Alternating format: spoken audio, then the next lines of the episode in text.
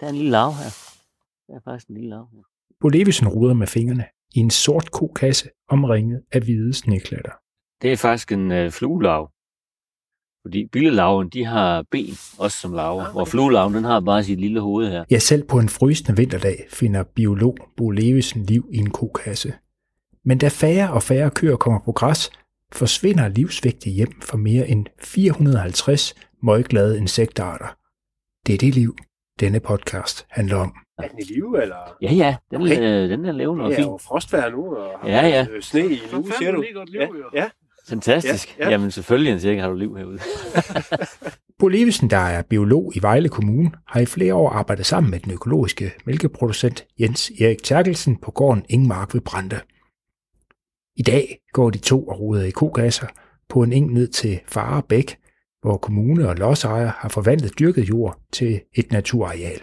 Gården stude græsset her til få uger før biolog og økolog satte jagten ind på kokasseliv på en rockhold blæsende januar onsdag. Men det er en fluelav, og den, øh, den har jo heldigvis for den kølevæske.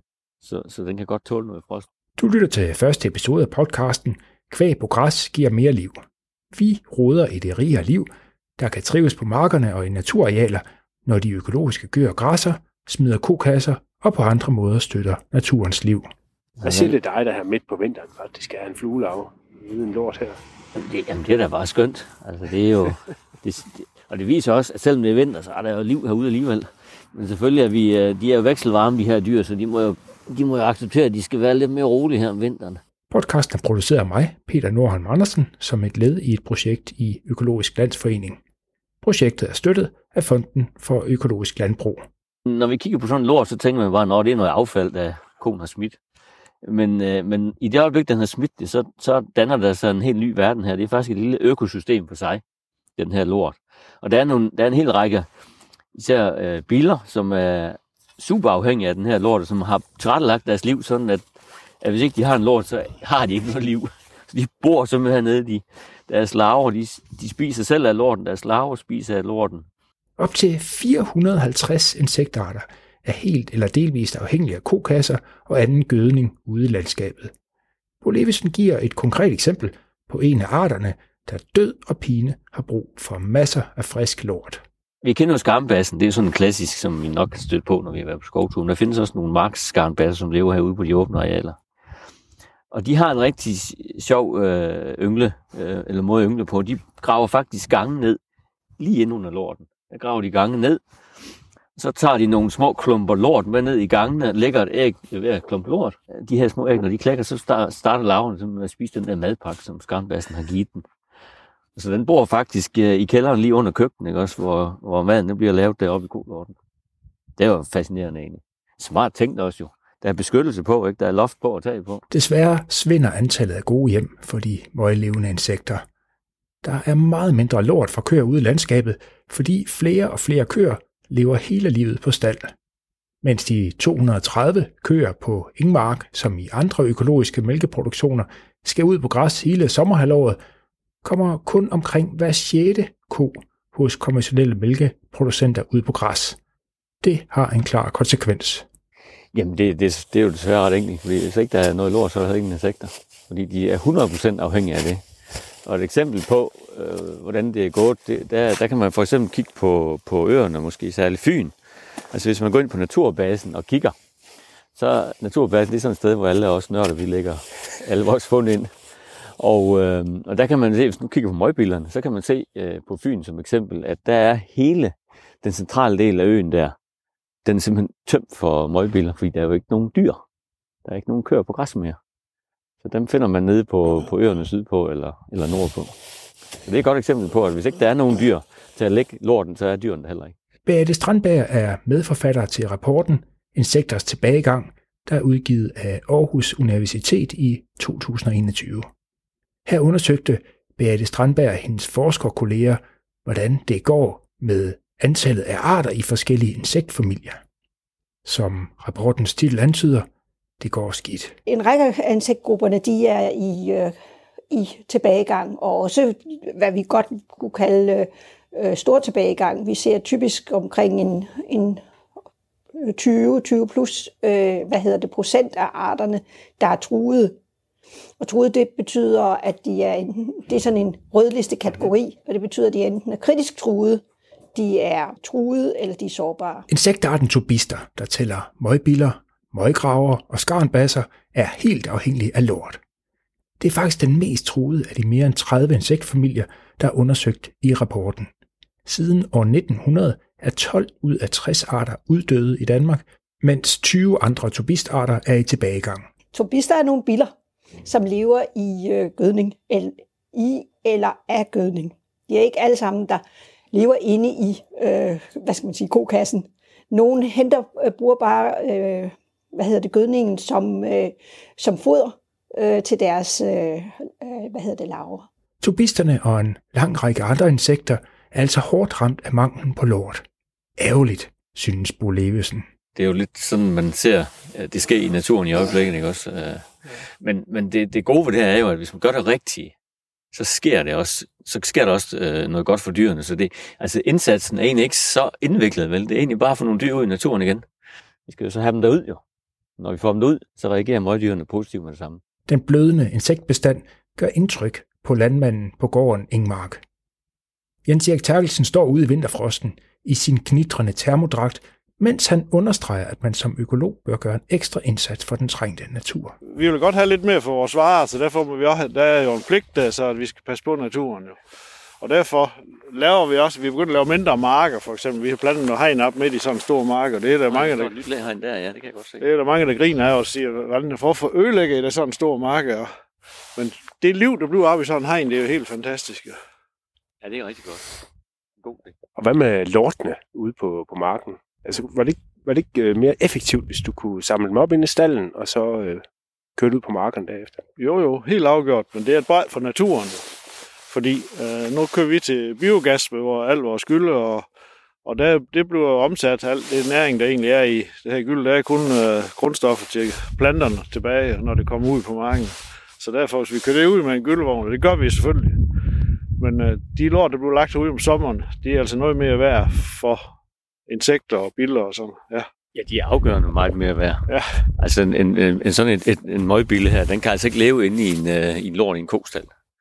Den kan jo ikke komme til at grave nogen steder hen i det beton der.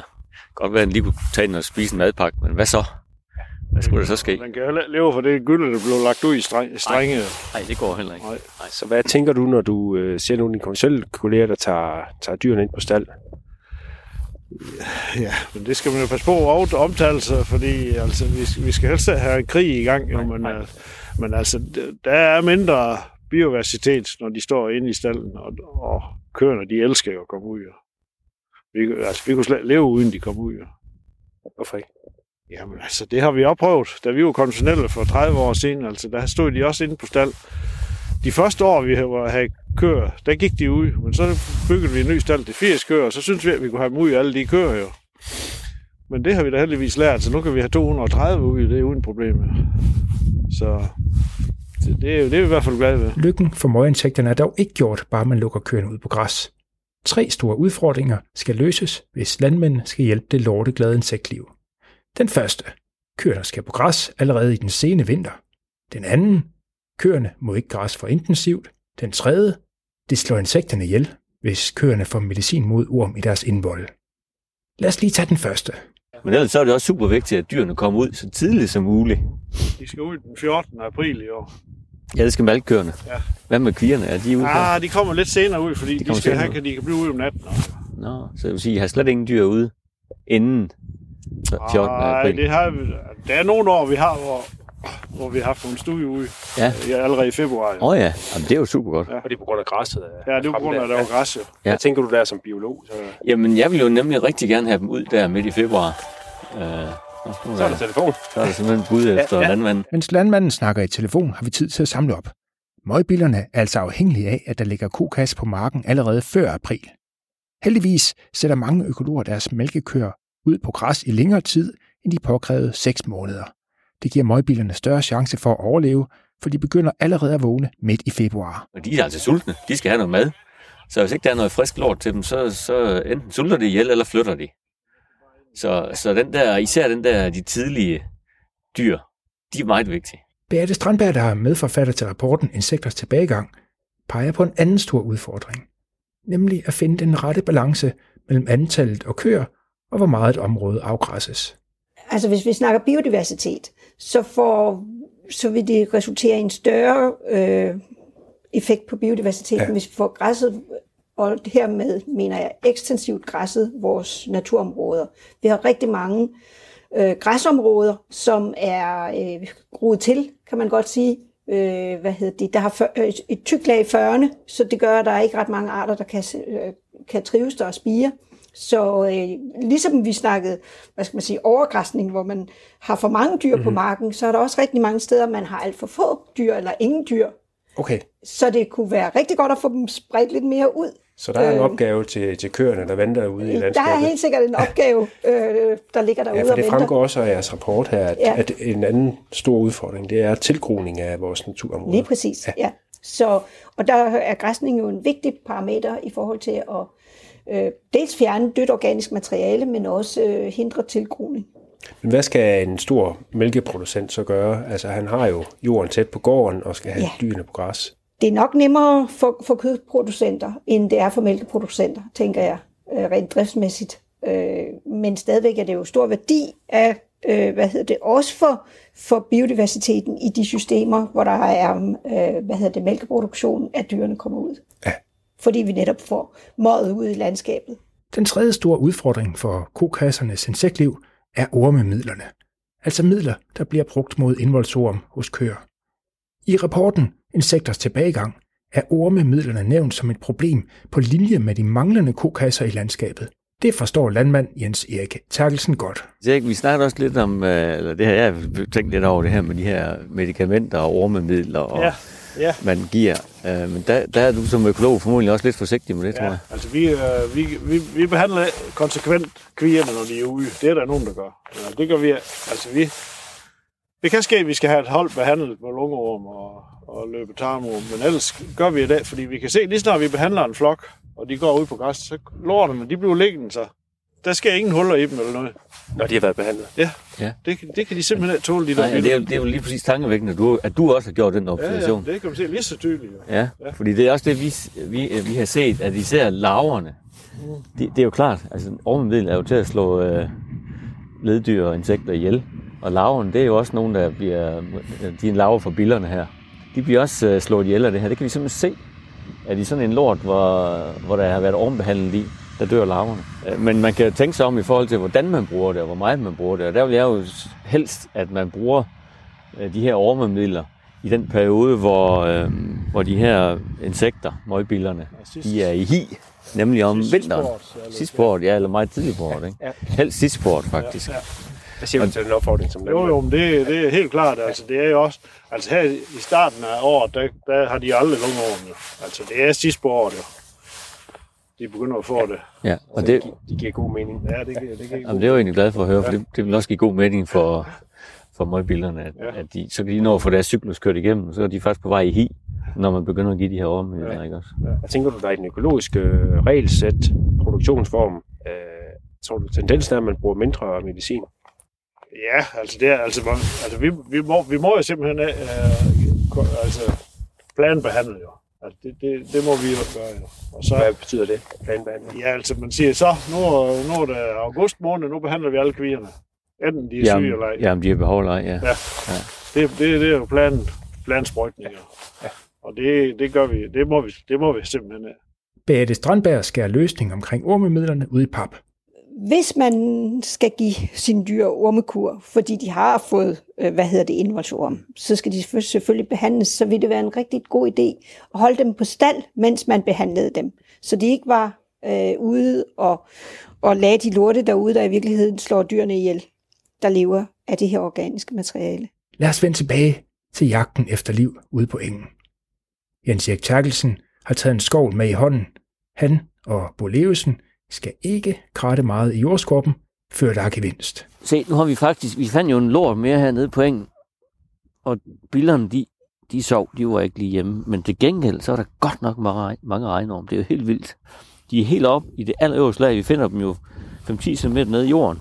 Og igen, de her vekselvarme dyr, de holder jo kun pause, hvis det er for koldt, ellers arbejder de jo hele tiden. Så regnormen, de holder, sig, de holder ikke vinterferie, de er i fuld gang. Lige nu der er det dem, der, der er på vej op og, og spise lort i stedet for billerne. Det er meget skal jeg sige. Der er mange Er der helt klump her? Ja, nu? Ja, hvad har vi den? Ja. 5-10 stykker, ikke? Hvad siger lige det et. dig, at, at der er Jamen det, ting? jamen det er jo dejligt. Det viser i hvert fald, at vi har en god og sund natur her. Med masser af, masser af liv. Faktisk viser forskning, at der er op til fire gange så mange regnorme i jorden nær kokasserne. Meget tyder på, at det, ja selv på en iskold vinterdag, også gælder under lortene på de 45 hektar jord ved Farebæk, som Vejle Kommune og lodsejerne har omdannet fra mark til afgræsset eng. Bo Levesen forklarer, at der er flere andre gevinster ved at sende studene fra Ingmark ud på engen. Bare her rundt her, der er de første 10 arter her af blomster, ikke også? Lige på den her kvarte kvadratmeter her. Hvor der før bare var mark. Ja, og der var typisk så jo nogle, nogle høje stavter hernede, hvor det blev pløjet. Og så var der græs eller mark helt ned til. Og Og vi lader også dyrene gå helt ned til bækken, kan I se. De det er altså tramper, der er faktisk gennemhullet som en svejseost Det derovre. er, ja, det er nemlig det. Ja. Og det er rigtig fint at lave den der dynamiske overgang mellem vand og land, så der er plads til nogle sumpplanter også. Øh, fordi det ene ting er, at vi i vores regulerede vandløb, der er den der grænse mellem vand og land, den er meget skarp. Ja. Og det er den ikke i naturvandløb, der er den blød. Der bliver, det, der bliver øh, brinken jo gradvist lavere og lavere, og sidst så har vi så vandløbet. Ja. Så de zoner hernede, hvor I kan se, hvor det sådan er tidvis oversvømmet, de er super vigtige i forhold til, til deres, øh, der er også en særlig natur tilknyttet til dem. Og det rigtige opfattet er også, at når, når der er de der huller, som, som, som drøvtykkerne de har trampet ned, så, så giver det nogle gode vækstbetingelser for Bestemt. De, de, de laver en, en rigtig god forstyrrelse, som kan give øh, vækstbetingelser både for blomster og insekter og noget. Så den her kedelige, lidt, lidt kedelige mark, vi har omdannet til natur, den er, den er allerede ved at, at give godt igen.